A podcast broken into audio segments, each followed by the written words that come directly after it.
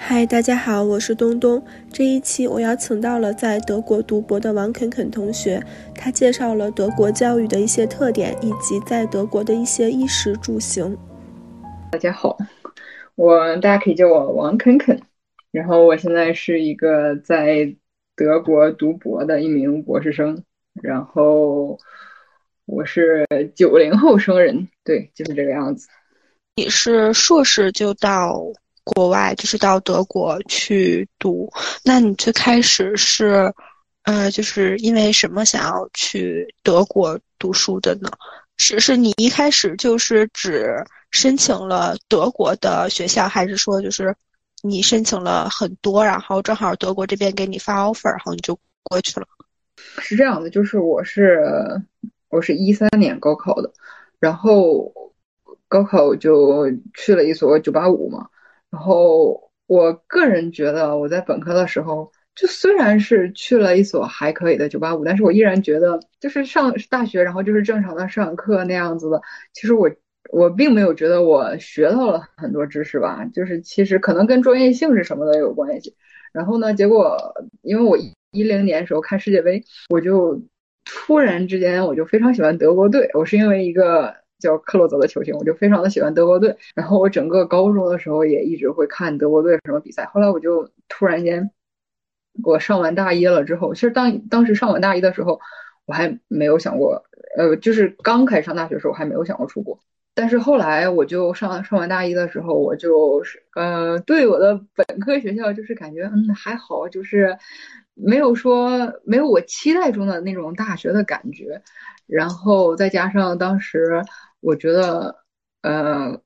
要在国内，要是什么考研、保研这些都有点太，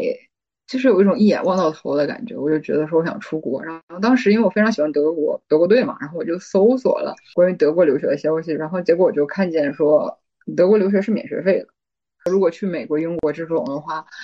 是是非常大的开销，然后我也不想让我父母负担那么大，我觉得就是有点困难对他们，所以我就觉得说，既然德国免学费，那不就是，而且我还很喜欢德国，那就是正合我意了。所以大一毕业，我就就是相当于我就开始想考虑这件事，然后我就计划来德国留学，所以我就只只只考虑了来德国留学，确实是这样。哇，那哎，那你就是感觉你对大学的期待是什么样的？就是什么样的大学或者什么样的学校的氛围，才是满足你这种期待的？就是我们上课啦什么的，然后很多老师也就是照着 PPT 讲或者照着书讲，然后对，然后作业，嗯，就是其实作业就是作业那样嘛，然后期末考试之前就是会有那种。大学里、校园里流传着往年的考题，然后你就是要刷题，然后考考一个可能就是比较高的分数。这种就是我会觉得这跟我想象的大学不太一样的感觉，嗯，可能是我自己的问题吧。但是我就想说，那就都换一个环境，然后看一看其他地方的大学是什么样的。就是我我比较意外的是，因为我不是在九八五，然后我比较意外的是。就是我们学校老师上课会念 PPT，然后九八五的学校老师上课也是还会念也会念 PPT，德国老师也在念 PPT，一个一个 PPT 要流传好几好几个老师，流传好几届学生。那那就是你到了就是德国读研之后，嗯，有满就是德国的这个读研的学校有满足你对学校的那种期待吗？其实我们的必修课不是很，必修课不是很多，我们必修课好像只有四门还是五门，然后我们有一些选修课。其实，呃，我在德国，我觉得对于我来说最重要的是，呃，实习，就是我们学校。就是每个每个地方的硕士，然后包括包括根据专业的设置是不一样的。但是对于我们来说，我们是需要完成三个实习才能毕业，就是一个小实习，一个叫 internship，然后一个中实习叫 research，还有一个毕业的，就是毕业论文 master thesis。所以对于我们来说，我觉得从这三个实习里，就是你会真正的接触到实验室，或者真正接触到项目，你就是会把。书本里的东西运用进实验室吧，是这样的。其实我不太知道国内的硕士是什么样子，但是我知道好像国内硕士还需要发一篇什么论文才能毕业。但是对于我们来说，我们是不强制发论文的。但是实际上，据我所知，就是我们如果你真正把这一套搞下来，而且做的是比较认真的话，像我的硕士是没有发论文毕业的，但是我的硕士最后跟我一起合作那个人，他用我们俩的合作成果，因为我是做计算算法模拟的，他是做实验的，然后我们最后用我们的合作成果发了一篇影响因子还挺高的文章，就是。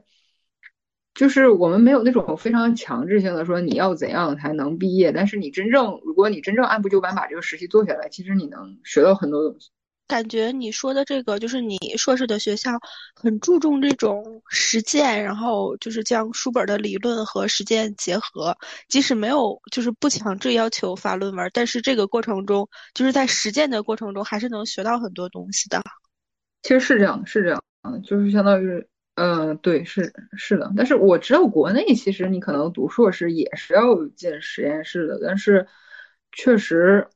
好像我听说国内是国内的教育模式是比较模仿美国的，然后德国是另外一套，就什么叫授课型硕士吧，反正我不太知道，但是我们学校可能就是那种更加注重实践的，对，是这样的。那那你感觉就是在你读硕士的这个学校，他们？嗯，很注重学生什么样的能力？我觉得很多，就除了比如说我说实践这种实践，其实跟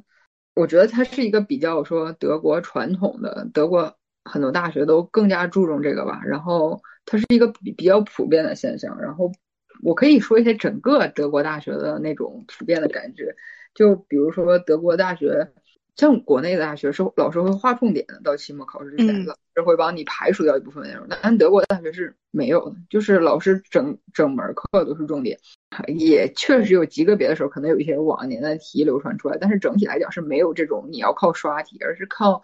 你要理解老师讲的 PPT，老师讲的就是那某本书这种的来完成考试。然后德国还有另外的就口试，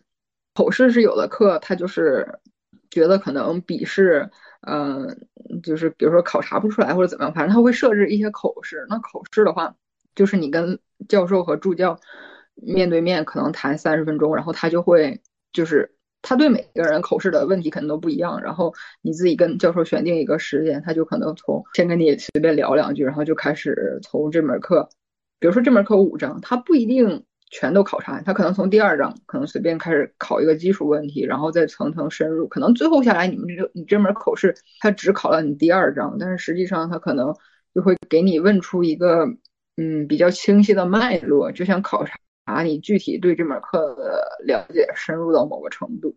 这种考察形式肯定是需要学生就是非常的。理解这个课程的内容，而且肯定是要就是下功夫、刻苦的学习，才能通过这样的考试。呃，说实话，我觉得以我个人的感觉，因为我学的整个这个学科比较偏，就属于物理大类里的嘛。就是在我至少在我本科的时候，我学很多专业课，老师就是会从头讲到尾，然后把所有的公式给你铺在你面前。就是在我看来，有一种。我很难抓住重点，就是老师给你圈的重点，比如说老师说第二章是重点，第三章是重点，但是它是那种，呃，就是属于给你框了一个范围。但是我个人觉得，在我学习让我更加懂得是什么叫目录式的划重点，就是你会把它变成一个三维的图像，你会知道说我第一层，我先我先比如说这个基础是什么样子，然后我再逐渐再逐渐深入这个感觉。所以对于很多德国人来说，包括我现在的同事。你跟他，你让他，比如说背一个方程，他都甚至不一定能背下来。就是可能是那种对于中国人来说非常简单的一个方程，他不一定能背下来。但是他说，我知道在哪儿找，找到这个方程，我只要会用这个方程就行。就是我知道，比如说这是我在这本书里的这张章节里我学过这个方程，我到时候能找到它，我会，我知道在什，我知道在什么时候使用它，而不像我们可能就是说。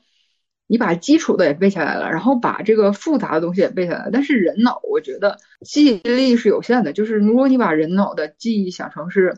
嗯，就是在国内，我觉得我的记忆更像是一片田野，就是都是平铺的感觉。但是我觉得在这儿更像是一个楼房，可能最基石的建筑我记得更深刻，然后越往上就是越模糊。但是它不妨碍在我需要用的时候，我不知道从哪儿调用它，这种感觉。嗯，那这种就是在国外的这种学习方式，会会对你其他方面产生影响吗？比如说，呃，就是在你学习其他内容的时候，这种方式会让你会帮助你更好的学习，然后学习的更深入吗？但是说实话，我不觉，呃，怎么讲呢？就是你每年毕竟来德国留学生千千万，然后大家也就是可能有的人学这些，有的人大学的也是不同的专业。其实我不。不一定这是德国教育的特色吧，至少说这是我在德国教育下，就是我自己开始以这种方式学习了。嗯，它当然带来一些好处，就是当我重新开始，我开启一个新的我没有涉足过的领域之后，我不会先我不会先把重点放在非常多的细节上，我会先所谓的囫囵吞枣，就是先大概了解整个这个东西的脉络，然后你对什么地方感兴趣，你再就这个。某一个地方再深入了解，而不是说，比如说你拿起一本新的书，你就从第一页开始慢慢的看，慢慢的看，就是这种方式，对，就是不太适合我。对，我懂了，就是先呃整体性的、概括性的、系统性的了解这个，比如说这个学科它到底是是什么，然后讲了什么，呃，再根据自己有余力的情况下，然后再去深入各个不同的方面。是的，是的，先先系统性，然后再细节的这种。对对对，我觉得至少我自己在准备教授的口试题目时候就是这样的，我得先，我得先自己就是啊，对，我知道了，这个就可以用那个思维导图吧，就是你要自己构建一个思维导图，你要自己先建出几张的大标题，然后大标题底下你自己分成几部分，然后就是这种这种这种形式。明白了，明白了。思维导图，对，思维导图。那那就是在你出国后，这种就是就是还有其他一些就是比如说这种思维上的改变吗？呃，我个人觉得我在国内的时候，呃，怎么讲呢？就是算是比较卷吧。我可能在初中的时候更卷，然后到高中，因为我高中是一个很好的高中，所以人才是比比皆是，所以呃就没有就稍微显得没有那么卷。但是整个在国内，我自己。就是也是一个奋斗逼，一个卷王的状态。但是我觉得出国了之后，确实是首先没有年龄焦虑了，这个这个太真实了。就是你会觉得你身边的同学，就硕士同学，大家就是哪一年都都有，然后也没有人会说年龄怎么样。有的人可能工作了之后又重新来读硕士，就一切都显得非常的正常，然后也没有任何关于年龄的限制。就是没有了年龄焦虑，然后，然后除此之外呢，我觉得稍微更加懂得享受生活本身了吧，因为这还挺重要的。就是你更加有更多时间，就像开始说开始说的，就是没有很多娱乐活动，你有更多时间跟自己独处，然后有更多时间接近大自然，你有更多时间去想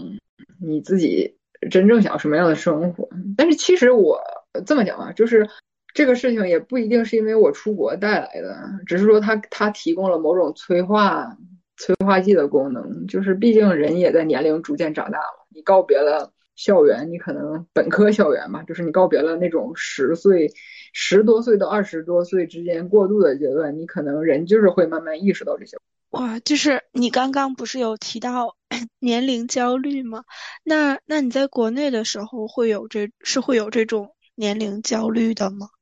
就是当说实话，我自己是没有经历过年龄焦虑，因为也没有说，呃，比如说高考，也就是正常顺利考上来，没有说经经过过复读或者什么样的。但是我知道那个氛围其实有一点，因为国内跟我一起读书的大家都是，呃，一样的年纪，然后呃，就是我说年龄焦虑，反而是在比如说我出国之后，然后我有的时候跟国内同学聊天，他们就觉得说。呃，延毕了，他们会把延毕这件事情，因为有的人硕士可能要也需要延毕，他们就把延毕这件事情当成了非常非常大的事情。但是至少因为我们这个项目，我们出国虽然硕士理论上叫两年，但是德国理论上是没有这种固定的毕业的时间的，所以我们这一届最快的好像是两年零两个月左右。我自己是。两年半毕业都已经是很快了，就好多人都是三四年硕士才毕业，就是没有人会觉得说我因为课课程设置理论是两年，我就一定要两年毕业，而是我比如说我把这个做完才能真正毕业。当然这也是学校要求你，你也学校也不能说两年到了你滚蛋吧。学校会觉得说你得完成你的所有的实习，你才可以毕业。哎，也就是说，其实，在德国，就是在你的这个学校，不太存在延毕这个概念。啊，对，因为人人都延毕，至少我们专业人人都延毕。哇，那那确实是在这种情况下，大家也不会太焦虑这个事儿吧？对的，对的，大家就会只会想把自己的东西赶紧做完。当然也是说，我也不会说想故意拖拉，但是你也知道，很多东西也不取不完全取决于你自己，所以你也不会觉得说啊，我同学毕业了，我也赶紧毕业，就是就把自己的事儿搞搞好搞完就好。嗯，哇，我很喜欢这种氛围。是的，就是他确实给你的心理压力比较小吧。然后我特别想了解的是，就是。你可以介绍一下德国的，就是饮食啊，然后就是住宿啊，衣食住行这些吗？啊，好的，衣食住行啊，我先来从衣开始。那德国人就是可能一些，比如比如说大城市，什么慕尼黑、法兰克福这种会好一点，但是整体而言，大部分的德国人都是比较朴素的，就是他们不是说德国人就是一件冲锋衣。就是穿一年，这是很真实的。他们就真的很不太讲究这个事情。就是德国不是那个户外运动、户外运动品牌狼爪嘛，真的是感觉是国民衣服，人手一件。然后，但是他们可能上班的时时候会穿西装啊。我只是比如说日常生活中，周末你看到他们，他们就会穿冲锋衣。然后德国其实是个经常下雨的国家，他们也。不喜欢打伞，是真的不喜欢打伞，就是哪怕是中雨都不喜欢打伞，就是直接冲锋衣套在身上，有一定的防水功能，然后戴个帽子就在雨里走这个样子。哦，那哎，那那你有被这个被这个影响吗？啊，我当然了，我就是我已经很少打伞，但是我中雨还是会打伞的，小雨基本已经不打伞了。就是跟德国人一样了，入乡随俗。比如说像他们的背包，因为德国有另外一个叫 Deuter 的，就是中文名好像叫多特的一个背包吧，是一个户外运动背包。呃，当然就是就是之前比如说我在徒步什么的也会背这个品牌的，他们就是一个专门户外的背包，但是也会开发一些，比如说是日常通勤款这种的。我真的觉得人手一个，就是大从大人到小孩儿，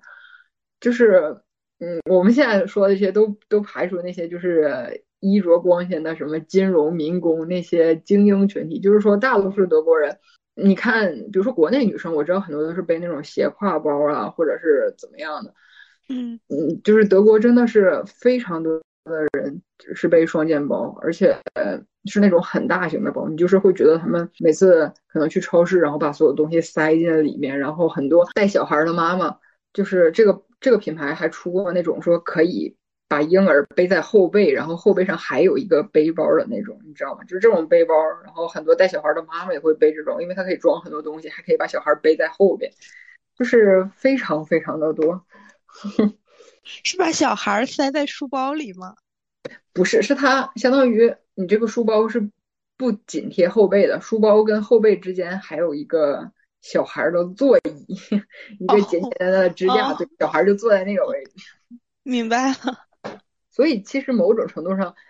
呃，就是你从穿衣这方面是很反消费主义的。呃，那他们是不是也不太会有这种容貌上的或者是身材上的焦虑？是这样吧？我觉得就是现在整个整个全世界的主流审美就是以西方审美为主吧。当然，这也确实是某种什么西方文化入侵的感觉。但是至少在国内，比如说你说好看，不都是那种大眼睛、高鼻梁？就是你现在国内的大家认为好看的人，其实不也是那种更立体的五官，就是偏向西方西方这种审美。其实你不能说这是对吧？但是至少在这种文化熏陶下。你会觉得大街上好看的小姑娘，然后非常帅的小伙子超级多，就是他们自己就不太需要容貌焦虑，对吧？啊，因为他们就是那个模板。对对对，你就是你不得不承认，确实是真的，很多人是非常的好看，然后身材也都非常好，就是腿非常长，然后又细又直，就真的是行走的行走的模特。我如果长成这个样子，我也不焦虑。明白了。但是确实，这个社会是，呃，你会看到各种各样的人的存在，就是。他呃，你就比如说这些符合主流审美观的，他们不焦虑。但是你确实有很多奇装异服的，然后就是社会包容度更高吧，就是你怎样都可以。食呢，就是食物这这方面的，德国好吃的多吗？哦，那真的是非常的少了。就是德国就是以香肠、面包、土豆。什么肘子、柱饼嘛，真的就是这种，啊，然后有的时候有那种猪排，那是因为我们不在那个南边，好像南边肘子更加著名，就慕尼黑那边，真的是我们这个我们这片地区就是香肠特别特别的著名。但是虽然整个德国香肠都很著名，但是之前就国内麦当劳出过一个套餐，就叫德国图林根香肠，对我们就是这个图林根州的，然后。面包就是各式各样的面包，但是就完全跟国内面包房那种是完全不一样的。国内面包房就是那种松软香甜，这边就是梆梆硬，全麦酸，然后黑，就是这种感觉。那个最有名的那个碱水纽结，你知道吗？就是那个咸口味的，然后还不算梆梆硬，然后有点硬的那个，就是那个 emoji 里也有的那个表情，碱水扭结。我我没有听过，但我感觉就是听你这说，就是听你说这些面包，我都觉得好难吃，没没有想要 尝试的欲望。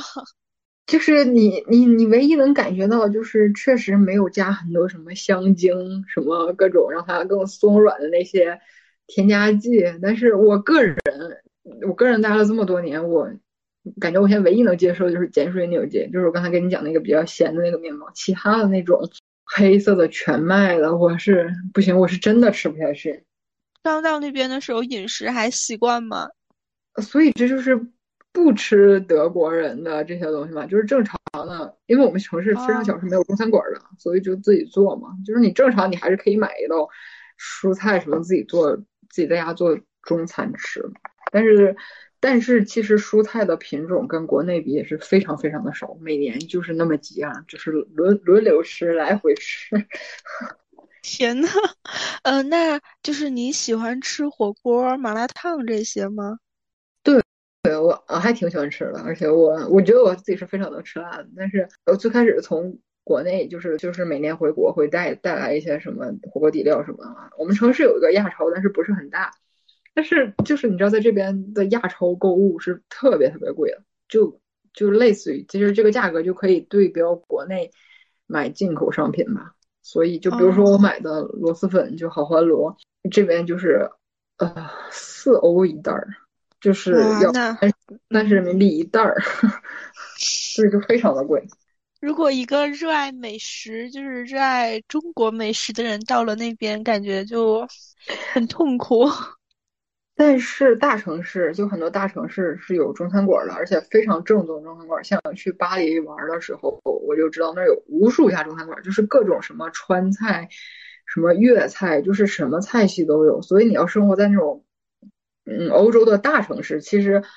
嗯他们甚至有那种类似于唐人街这种，所以你其实应该生活很快乐。但是对于我自己而言，就是我们小城市是完全没有中餐馆，所以嗯，就只能自己做饭。但还好，我是那种对吃的不是非常非常在意的人，所以我自己做的，我觉得就挺好吃。好的，好的，嗯，那就是住呢，住房呢，你你在那边是就是是住宿舍还是自己租房？然后那边就是在在你所在的那个城市租房的价格大概是多少？呃，我硕士的时候是住宿舍，因为我们城市本来就属于一个大学城，而且宿舍提供的量也比较多，就是我们很容易就申请到宿舍。但是我知道在德国什么，就是很多大城市是很难申请到宿舍的，即使他们有学生宿舍，但学生宿舍就是会比你自己找房会便宜，然后会方便很多。我自己硕士时候住学生宿舍。大概才两百欧一个月，但是是一个三人三人公寓里的一间这个样子。但是我知道在慕尼黑这种地方，你可能学生宿舍是要五百到七百欧才能搞定。嗯，那那就是这个宿舍你们是就是三个人共享厨房和浴室吗？对，是这样的，就是一个正常的三居室，然后每人住一间，然后你共享其他的公共区域。明白了。嗯，那那这种就是噪会有噪音的问题吗？其实很多宿舍，嗯，怎么样呢？宿舍因为有的时候，比如说你这个宿舍楼比较大，大家都是学生，然后都是年轻人，就会很多人一到周末就会在底下拿个音箱，然后在外面就是开这种。但是整体而言，我确实觉得能住宿舍还是非常的便宜而且方便。但是确实我知道我们城市容易一点，很多城市排宿舍要什么，你要。排在那个 waiting list 上，你要等一年 才能排到宿舍。但实际上你可能都快毕业了。嗯，那那你博士的时候是就是出去租那个租房了吗？对，博士的时候，因为我们是没有学生身份的，就不能住宿舍，就得自己找房子。然后自己找房子，我们城市到现在就是因为是个小城市，然后我现在自己住的房子还比较便宜。就是所有东西都加在一起四百，其实这已经是我们城市性价比最高的房子，而且地段还比较好。就是呃，其他城市，你像在呃什么西德一边的，然后或者是柏林、慕尼黑这种，可能都要八百上下浮动这样子。其实自己找这种所谓的私房就是比较费、比较麻烦，因为德国是那种。你走的时候要全都清理干净的，然后因为因为国内租房其实就相当于是，比如说我现在我想找房子，然后可能联系上，我知道国内现在是好像是用那些中介公司对吧？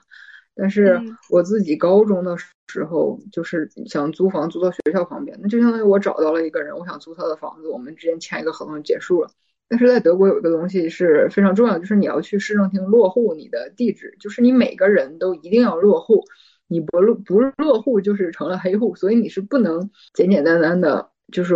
跟房东签一个合同，这是不够的。你就是相当于你每一次住都要去市政厅被市政厅认可，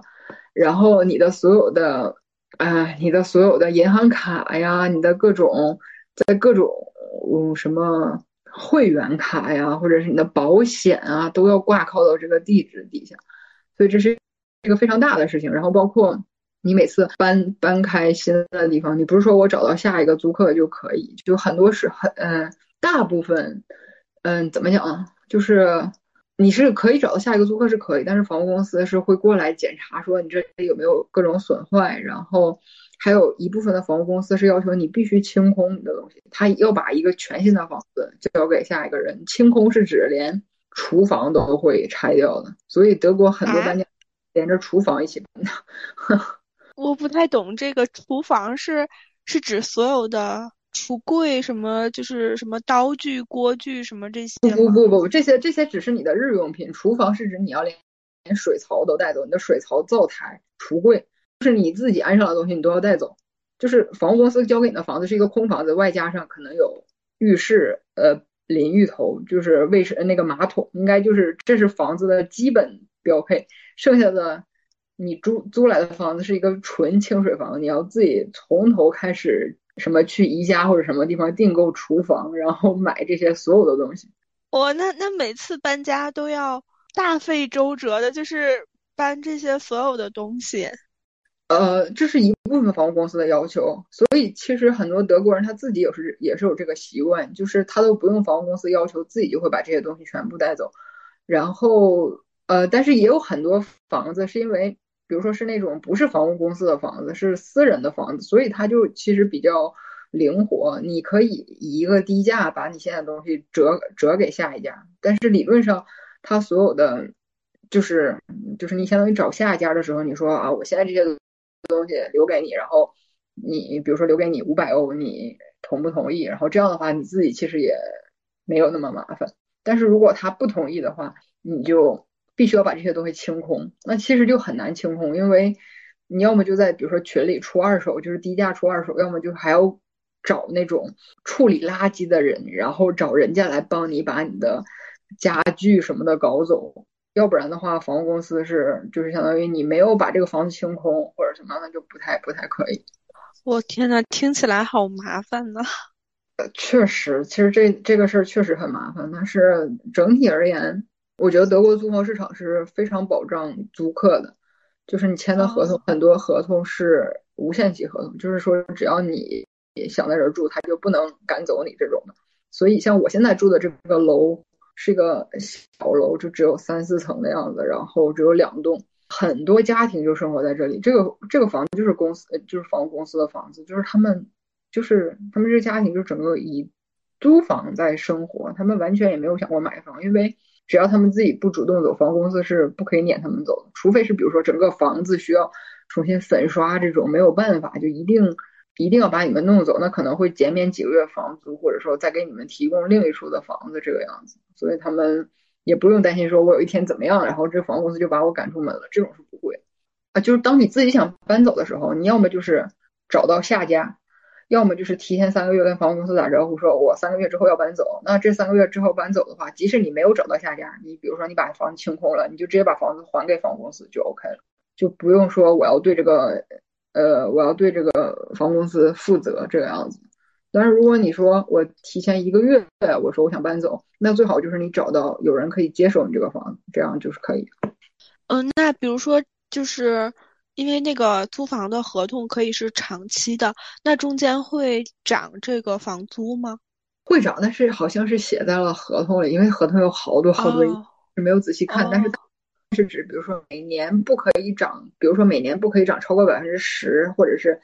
或者是每几年不可以涨超过百分之十，就是类似这个样子。啊，也就是说，如果一开始就是所有的东西都会写在明面上，写在合同上，然后只要你接受了，你就可以签合同，你就可以安心的一直住在这儿。就是除非有那种，哇，那那就感觉就是这个租房市场确实是很保障这种租客的利益，然后也可以住得很安心、很稳定。是的，像我隔壁还有那种老爷老奶奶，他们可能就呃，当然德国很多人确实是就是比如说有钱人，他们就是自己有自己买的房子，但是确实是很多人，他们也是可以一辈子生活在租的房子里，也没有怎么样。对。哦，呃，那那这个就是居住环境呢？比如说呃，像你租房是，嗯，就是你租下来就是。就是这个房子就只有你一个人住，还是说会有几几间不同的卧室，然后会有这种合租室友，你们共享一个卫生间或者是厨房这种情况？确实是很多，因为有人想租的便宜点，他就会选择跟别人一起合租，就是就相当于是你把一个私房自己改造成了一个宿舍，你一间我一间，然后我们共用卫生间，共用共用那个厨房这个样子。但是我自己之前。住过两个私房也都是这样，但是这种情况下你真的是非常考验你的室友了。你的室友如果不靠谱，他真的会给你生活带来无穷的烦恼。然后后来我就实在受不了我室友了，我就决定自己住吧，还是自己住比较快乐。哎，你自己住你会害怕吗？就是嗯，这种安全问题啊，或者是就是你你自己住，你觉得就是完全就是快乐自由这种吗？我真的觉得非常的快乐自由，完全没有害怕，就是 太开心了。呃，那那比如说，就是这个呃房子内，比如说什么啊呃热水器坏啦，或者是某个东西坏啦，然后这种就是是是去找你就是租房的那个房屋公司，还是说自己找人过来修？哦，这就是说到了另外一个问题，就是在德国，除了做饭能力非常提升之外，另一个方面就是，嗯，就是理论上，当你可能长久的生活，但是现在生活还不够长久，就你的动手能力那真的是突飞猛进。就关于房子有各种各样的问题，就最简单的是，比如说你丢了钥匙，在国内就非常简单，你重新配个钥匙就好。但是在德国呢，很多的公寓都是。我知道的很多公寓，我们城市都是，你有一把钥匙是可以开整个这个这栋楼的大门的，同时这把钥匙还可以开你家的大门。它就是有一种，就相当于比如说开这个楼的大门，它可以用更少的那个钥匙上的齿儿吧，这个样子。所以虽然你们每家每户的门是不一样的，但是你们是有有一把钥匙是可以，你们你们都有一把钥匙是可以开这个楼的大门。所以一旦你丢了钥匙啊，那真的是非常大的问题，因为他就要把整个楼的所有的门都换掉，你可能等着你的就是成百上千欧的罚单。哇哦！所以就是钥匙在德国。所以很多人都买那个丢钥匙险，因为你不买这个，你一旦丢了钥匙就非常非常严重。然后如果你把钥匙锁在了家里，这就是这个事情，就是另外一个问题。在国内你可能就是找个人开锁，就可能一二二百块钱，我不知道就解决了。在德国，嗯，他他他还分什么工作时间和非工作时间，你经常你可能晚上五点之后来，那就那就翻倍了，就是正常开一次锁四百欧，四百欧啊！我的天。三千块钱，你要是赶上节假日，可能就一千欧。我天呐，这么感觉丢钥匙这个事儿好严重啊！对，丢钥匙以及把自己锁在家门外，都是都是完全不要经历的事情。这就是让你的财，让你的钱包变瘪的重要手段。然后你在德国，你没有那种可以私下配钥匙的地方。你说我多准备一个，这是不可以的，就是要层层备案。就是钥匙是。住宅里的非常大的一个问题，然后呢，就是如果你毁坏了你的房屋公司给你提供的一些一些东西吧，比如说你把马桶弄坏了或者怎么样的，你可能就要赔，就是也是一个很高的一个数额。像我之前跟我室友合租的时候，他。就是呃，我们浴室上面就是因为他常年不开那个窗，就导致浴室上面有了一点霉斑。其实理论上自己就应该自己去除一下就好了，结果他就非得找房屋公司的人来住。房屋公司的人看了一眼，就是那个霉斑的大小啊，就像你就是你两个手掌的大小，一共就这么大。房屋公司的人收了我们一百五十欧。哇，对，跟人工沾边的就特别特别的贵，所以你能自己解决的，建议都自己解决。就像有的时候什么浴室被头发堵住了，然后找人来疏通，那也就是三四百欧就轻飘飘就没了。你还不如自己拿一个马桶揣子，然后使劲在那里怼怼怼怼怼。我不太理解，我感觉就比如说在国内的马桶堵了，就是我感觉我自己通两下就通了，就是要请人来要花那么多的钱。对啊，对啊，就是一切跟人工有关都特别的贵，就像是理发也是最简单的女士理发，就是你找你去德国人开的理发店，女士理发五十欧，就只有理发啊，没有任何的其他东西。对，就是特别的可怕。哎，那这个是不是也说明他们这种呃蓝领的工人工资也就是比较可观？是吧？是吧？这就是德国的德国的教育体系，好像是从什么从小从初中开始，就是老师会可能好像据说是会说劝学习不好的人，可能就是往这个技术工人这方面发展，就是他们层层选吧，就是只有那些可能非常爱学习且学习好的人，最后才会读大学，其他的人他们就会去走那种职业教育或者是怎么样的，然后最后其实大家的收入水平，因为德国。是那种非常讲究平均国家嘛，就是对富人收的税特别的多，所以整个好像德国的收入普遍的税后收入就是在两千到三千之间这个样子。就是你可能你呃公交车司机，可能你超市的呃比如说超市的那个理货员什么的收银员和你呃就是比如说环卫工人。就其实他们没有标标准准的国内那种说拿扫把扫大街的环卫工人你更多的是收垃圾啊，然后开一个小车，然后用那个 小车清扫工具那种清扫的。他们可能比如说，人家可能挣的比你还多，然后或者是那种就是上超市收银员，可能人家是两千出头，那可能真正所谓的那种你什么办公室文员，所谓的可能能挣到，比如说税后两千七八。就是大家都是在两千到三千之间这个范围吧，就是普遍上，我说普遍上都是这样。哦，那就是其实他们社会贫富差距之间不是特别大。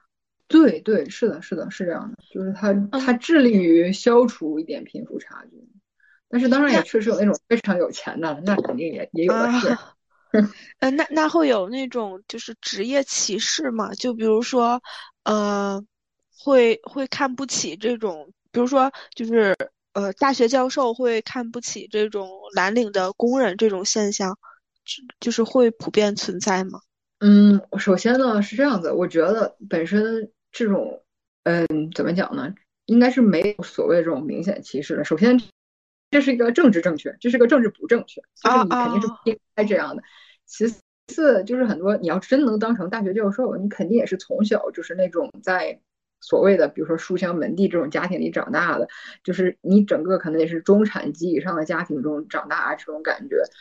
其实就整个你人的受教育程度还是很高的，然后他们应该就是这这方面还好，而且说实话，因为很多人都是你可能你自己的同学，因为比如说你们初中在一起上学，可能他学习不好，被老师说那你走职业教育吧，这个样子，就是这是在德国是一个非常非常正常的现象，以至于。我觉得大家就会觉得这是很正，就是本来其实这就是很正确的事情，不是所有人都适合学习，对吧？就有的人他喜欢这个，这个你不喜欢学习，你可能在其他方面，可能你喜欢比如说做木工，那你就去当木匠这样子，就是这样反而人人都开心了一些。哦，明白了，是不是就是可以理解为你不喜欢学习，你喜欢做木工，这是非常非常正常的，而不是说你不喜欢学习，你就是一个笨蛋傻子没前途。嗯，对啊，对，这是非常非常正常的，这确实非常非常正常。但是德国确实也很尊敬那些，嗯，就是很尊敬那些高学历人士吧，就是比如说他们。像德国，每个人就是你每个人的姓名都要贴在你家的信箱上，然后比如说方便啊，对，这就是到了另外一点，就是德国是一个非常原始的社会，现在干什么事还都需要寄信，就是寄信件到你家，然后邮递员又把信投到你家的信箱上。所以，呃，如果你是在德国是拥有一个博士头衔的话，你就会把博士头衔贴的到处都是，你家的门铃上，你家的信箱上，然后比如说你想去超市办什么会员卡。你可以选我是博士头衔，就是你要把你这个 Doctor D R 点放在有你名字的任何位置，然后就会受到大家的尊重。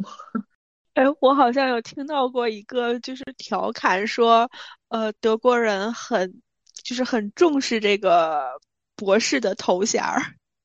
是的，是的，他们非常非常重视，就是这个这事儿确实是能那种光宗耀祖、光耀门楣，就是非常重要，就是。走到哪儿都要把这个事情、这个头衔放在前面，就是正常。比如说，你可能是呃李女士、刘先生，但是你他一定要这个 doctor 来取代这个先生、女士这个称呼。啊，就是博士的头衔高于一切。是的，是的，那可能对，肯对是这样的。呃，那就是总体来说，其实他们还是比较多元，然后比较提倡、倡导这种。个性化的发展就是你可以上学，然后或者可以从事这种职业的发展，然后就是各种各样的各种各样的职业，各种各样的生活方式都是很正常，都是很 OK 的。是的，就是尊重一切多元化，也尊重博士头衔。是的。嗯，那那说完了住，那行呢？就是交通方面呢，就是大概是就是是平时用什么样的交通工具会多一些？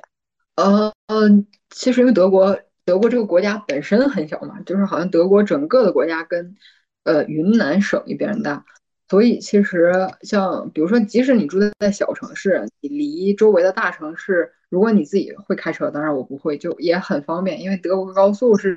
是，首先德国高速是不限速的，其次德国高速是没有高速过路费的，所以他们就是任何时候开车，然后想就是比如说去一些周围大城市，又非常的方便。其实这也就导致了很多人是愿意住在小城市的，因为我去大城市也很方便，而且我小城市。就是属于资源分配也更集中。我不是说我小城市就没有好大学，没有小没有好医院，就是你小城市什么都有，你只是可能没有大城市繁华。比如说你可能这个你学了这个专业，可能这小城市没有这个工作机会，但是如果有工作机会的话，你这小城市是像我们城市就有很好的医院、很好的大学，就是这个样子的。哦，听起来感觉它就是在德国这个小城市和大城市这个大小的区别，仅仅是大小的区别，就是对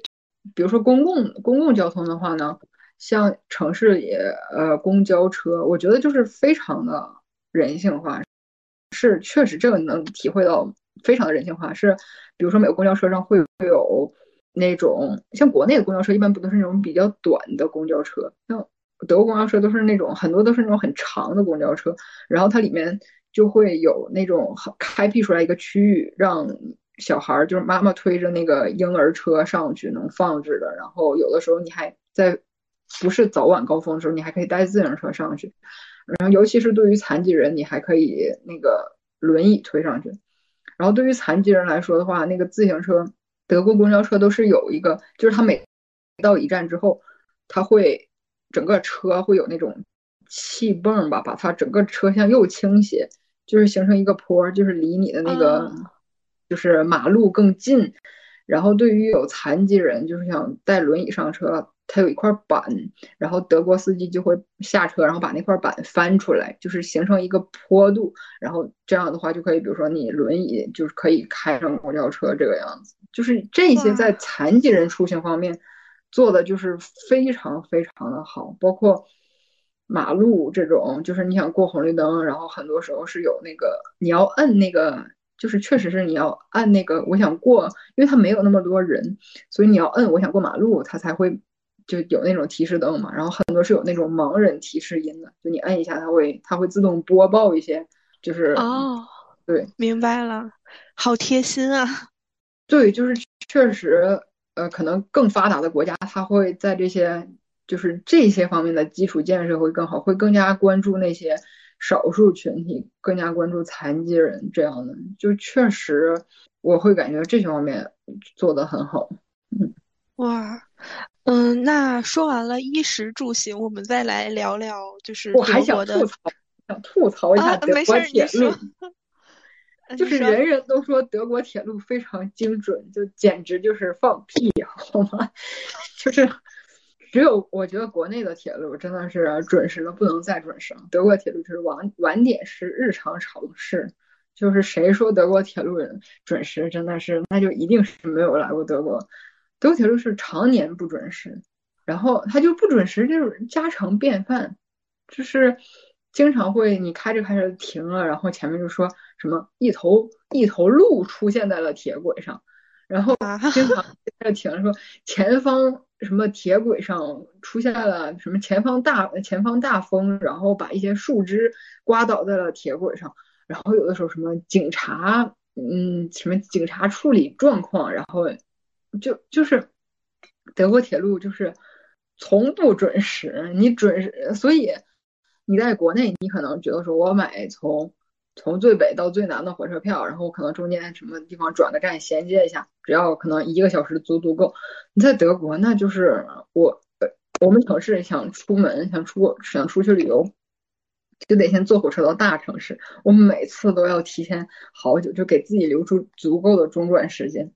要不然就你就很有可能错过车。但是呢，这另一方面有个好处，就是德国铁路是没有安检的。就是你买完票你就直接上车，没有安检，所以德国是有那个检票员在车上，然后就是就是他在车上，然后来回走动，然然后检查你有没有票这个样子，这就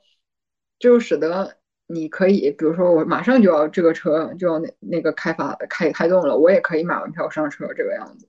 然后当这个车晚点了，你就可以去找那种 information 那种信息台，你就说我这个车晚点了，然后。他就会说啊，那你接下来我就给你盖一个章，你接下来就可以随便坐啊，就是你想坐哪辆车坐，因为因为是我们的原因导致了你不能不能坐上那个你想坐的那班车，所以你接下来就可以随便坐，所以有的时候你就可以卡卡一下这个 bug，小小的薅一下羊毛。对对，因为有的时候，比如说我想坐车坐到一个比较远的地方，我可能要。就德国是有快车有慢车嘛，然后可能会买的全是慢车的票，这样就会便宜一点点。但是呢，慢车票它有的时候它衔接它就只衔接三分钟，我就赌它一定会衔接到，它一定会衔接不上。这样的话，可能我做完第一班，然后我发现它衔接不上，我就去找找工作人员，我说你没有给我衔接上，他然后接下来我就可以坐快车了。太机智了，那那他。就感觉好像不怎么不怎么盈利的样子，就是按照这种晚点的频率。因为是呃，怎么讲呢？德国只有快车是呃是是不能不能就是不能乱坐，就理论上，比如说我现在买的慢车，我这个城市我城市 A 到城市 B 有三趟慢车。我买的第一趟慢车，我理论上我是可以直接坐第二趟慢车的，就是本身慢车之间也是可以随便坐的，只有快车是不可以的。但是说这个快车也没有很快，好像也就一百五六十公里一小时，在最快的时候也就这样了。就是很明显，我从德国坐车到法国，在德德国境内就是慢悠悠慢悠悠，还是还是快车，慢悠悠慢悠悠。一进法国提速三百公里每小时，就瞬间有一种回到中国。的感觉，你就不知道为什么德国火车就这么慢，而且德国火车是没有座位号的，就是你你买票的时候你可以预定座位，但是你要额外加钱。就大多数的时候，如果你觉得你上火车不是很拥挤，你就上车了，随便找个座坐，是这样。呃，那他们会分那种，呃，就是呃坐票、站票这样吗？不分部分，呃，就是你。你比如说是这样的，它每个车厢是有一等，每个火车都是有一等车厢和二等车厢。一等车厢会贵一点嘛，然后大家也就都不会买贵的，就买二等车厢。然后二等车厢的话，你没座你就站着，有座你就任意坐，就这个样子。哦，就是很随意，听起来。对，非常非常的随意。然后德国人，我真的是啊，是这样的，我真觉得中国人还是比较。注重卫生了，德国人，你就看他们经常就是什么，比如说去卫生间，然后那个书包就直接扔在卫生间地上，就是你就卫生间就是在火呃在公交上、火车上，德国那些年轻人就经常都不是年轻人，就所有人就把包直接扔地上，然后一屁股就坐地上，就是就是他们就是随时随地那个包就可以扔地上，然后想坐就坐，所以你有的时候火车人多，他们就直接坐在过道上。就是我，我包括听你说，然后看各种就是国外的剧，我特别不能理解的一点就是他们，就是这个包随地放地上，我还能就是还可以理解。我特别不理解，就是在卫生间把包放地上，或者是穿着鞋，就是直接踩那个床，或者是就是穿着鞋在沙发上，在床上，我觉得就是，嗯，感觉好脏啊。你知道吗？他们穿鞋踩在那个上是为什么呢？是因为他们经常像我们我们组是那种铺着那种地毯的，是那种就是跟地板应该是已经粘在一起的地毯，就是说白了就是很难打扫的地毯嘛，就是常年都是这个地毯，你也没有办法说把整个地毯掀起来重新清理。我们组那些德国人就直接每天，因为你要可能穿着实验室的鞋穿累了，他们就直接穿着袜子在那个地毯上走来走去，走来走去，就是。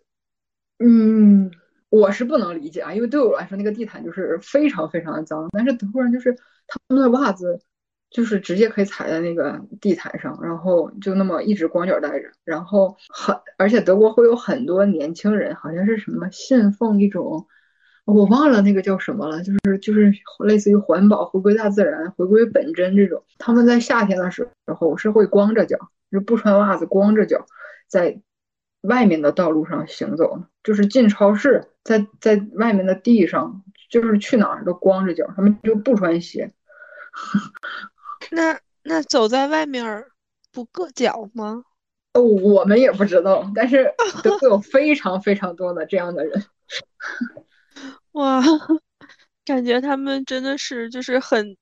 很注重这种和大自然的交互了。对吧？所以就是，所以就是，对，就是这个样子。有的时候你会觉得很吃惊，但是事实上，哎，他哎，他们是不是会把那种就是呃鞋子、衣服什么，就是各种乱七八糟的，全都一股脑的放在那个洗衣机里一起洗呀？是的，是的，对，就是我原来住宿舍的时候，因为我们一个楼共用。几个洗衣机嘛，然后你就有的时候上一个人来的比较迟，你就可能要帮他把他的东西掏出来，就是什么东西都混在一起，然后包括什么，就是那种什么厨擦厨房那种充满油污的地的那种抹布啊，那种拖拖把布，就是全都丢在一起，有的时候还跟他自己的衣服丢在一起，就是嗯嗯，就是不能理解。我也我也没有办法理解。我会觉得他们路面是比较干净的，确实是比较干净。你会感觉到那种柏油马柏油马路就是一直呈现的是那种柏油马路的颜色，就不会说一层土一层灰什么。但是你还是，它毕竟还是在户外，还是有很多人踩来踩去的，就是 我嗯，就是感觉我心理上有点不太能接受。对对，所以我们就是尊重祝福。嗯，那就是我们说完这些，然后很好奇，就是德国的那个天气呀、气候这些，德国是会比较冷吗？呃，我觉得德国比北京、天津会嗯暖和一点点，因为我在天津上大学，我觉得天津还挺冷的。当然，当然没有我家冷，因为我是东北人。但是德国理论上是没有那么冷的，但是对，但近几年的夏天还挺热的，这近几年夏天是可以达到三十七八度。我知道也没有国内的夏天热，但是呢，德国是没有空调的。啊，那那那有电扇吗？就是。就是我之前看到一个德国的男生在中国，然后他发了一个 vlog，他说就是在德国夏天的时候，他们会到那个屋顶上睡。你说是阿福吗？啊，对对对。哦，我原来看阿福的视频，然后嗯，屋顶这这其实取决于那个吧，就不是所有人家都是有房子有屋顶的，因为你可能稍微在村里一点，每个人都是自己有独栋的小别墅这个样子的，但是你在城市还是有很多家庭不是住在自己家的房子，你比如说住在这种公寓楼，即使你是自己家，你也没有到屋顶这种可能性，对。哦，那就是如如果没有空调的话，会觉得比较难熬吗？夏天的时候，还是有没有都无所谓。嗯，就是它热，它不会热超过两周吧？就是那两周确实确实非常难顶，但是因为它平时它可能过了那两周就变成了三十度左右什么的，所以大家其实也就无所谓了。有的人会可能。非常怕热就会买电扇，但是，嗯，但是大多数家庭可能我不知道大多数家庭都有没有电扇，但是肯定是大部分百分之九十五的家庭是没有空调的。但是像研究所这种地方是有空调的，所以，所以呢，夏天的时候呢就可以多在组里工作工作。哎哎，那像商场这种地方呢，会有会有空调吗？商场也是会有的，商场也是会有的。哦，就是自己家很少很少有这种空调。对对对，是的。嗯，那德国是那种就是四季比较分明的国家吗？我觉得算是吧。我觉得已经，嗯，可能秋天过的，呃，我觉得算是比较分明了。还好，就是你能看到那种很标标准准的秋天的那种黄叶了、红叶了的景象，然后冬天也，呃，也会下雪这个样子，然后夏天也会有可能从，呃，六月到。八月底九月初也会挺热的，这样就德国是一个下雨天特别特别多的地方。就是原来一直听说是英国是那种下雨天多，德国也是。德国我总觉得晴天是非常难得的。嗯，然后而且尤其到了冬天，它它就冬天你说很冷，但是你很晴的话，其实也是可以的。德国常年就是那种阴天。就是阴沉沉的，就是德国的冬天真的特别的治愈，治愈，对，让人抑郁。就是老是看不到太阳，就是会心情不好。对对，是这样的。而且因为冬令时，就冬令时现在弄的就是天黑的更早了，然后可能在就是那个十二月份的时候，可能下四点或者是三点。就三点半多天就开始擦黑了，就是这种感觉。哇，听起来就嗯，感觉总是那种灰蒙蒙的。然后，哎，那德国的空气怎么样？就是会有雾霾吗？我觉得空气质量，至少我们城市，因为城市周围很多森林嘛，然后整体德国森林也是比较多的。就可能除非在那种非常大的城市，我觉得德国大部分地方的空气质量应该都非常非常好。就是我在只要是晴天的时候，每天晚上都能看到非常非常多的星星。哇，那那感觉就是还是一个不错的体验，能看到星星。真的就是日常日常能看到星星吧，算是 只要是晴天就能看到星星。对，就是没有什么，对空气质量还是非常的好。嗯，那就是你喜欢德国这个国家吗？或者是你所在的这个城市？其实我还挺喜欢的，就是我嗯，怎么讲呢？德国是那种就是万事万物都要预约的国家嘛，虽然它其实有很多不方便，但是。本质上这是一种秩序，就是我这个人就非常喜欢有秩序的生活，因为太多，嗯，太多的 surprise 我可能不太能吃得消，我就不太喜欢那种很没有规律的生活，就是这是我个人的偏好。我觉得德国的话，各方面还还可以，就是包括就是虽然我现在说吃也吃也很难吃，然后火车也各种晚点，但是整体而言。我个人觉得是整体这个氛围吧，就像我说的，什么没有太多的年龄焦虑或者怎样的，当然可能也为也是因为没有正式踏入社会的关系，至少你会觉得待的是很舒心，你没有感觉到整个环境在很卷。然后像在德国的话，我也更加注重运动了，就是就是感觉有各种各样稀奇古怪的运动，然后学校开设这种体这种体育课，你都可以去尝试，然后。在街上跑步的人也是比比皆是，然后各种各样的自然环境，就是我个人觉得整体待的还挺舒心的，是这样。嗯，那那你觉得就是什么样的人适合在德国生活，什么样的人不适合在德国生活？哦，这个这个真的非常的难讲了，因为小城市这跟大城市的体验也完全不同，可能很多在大城市。嗯，在大城市的人，他们有非常非常多的娱乐、社交、各种各样的生活。我觉得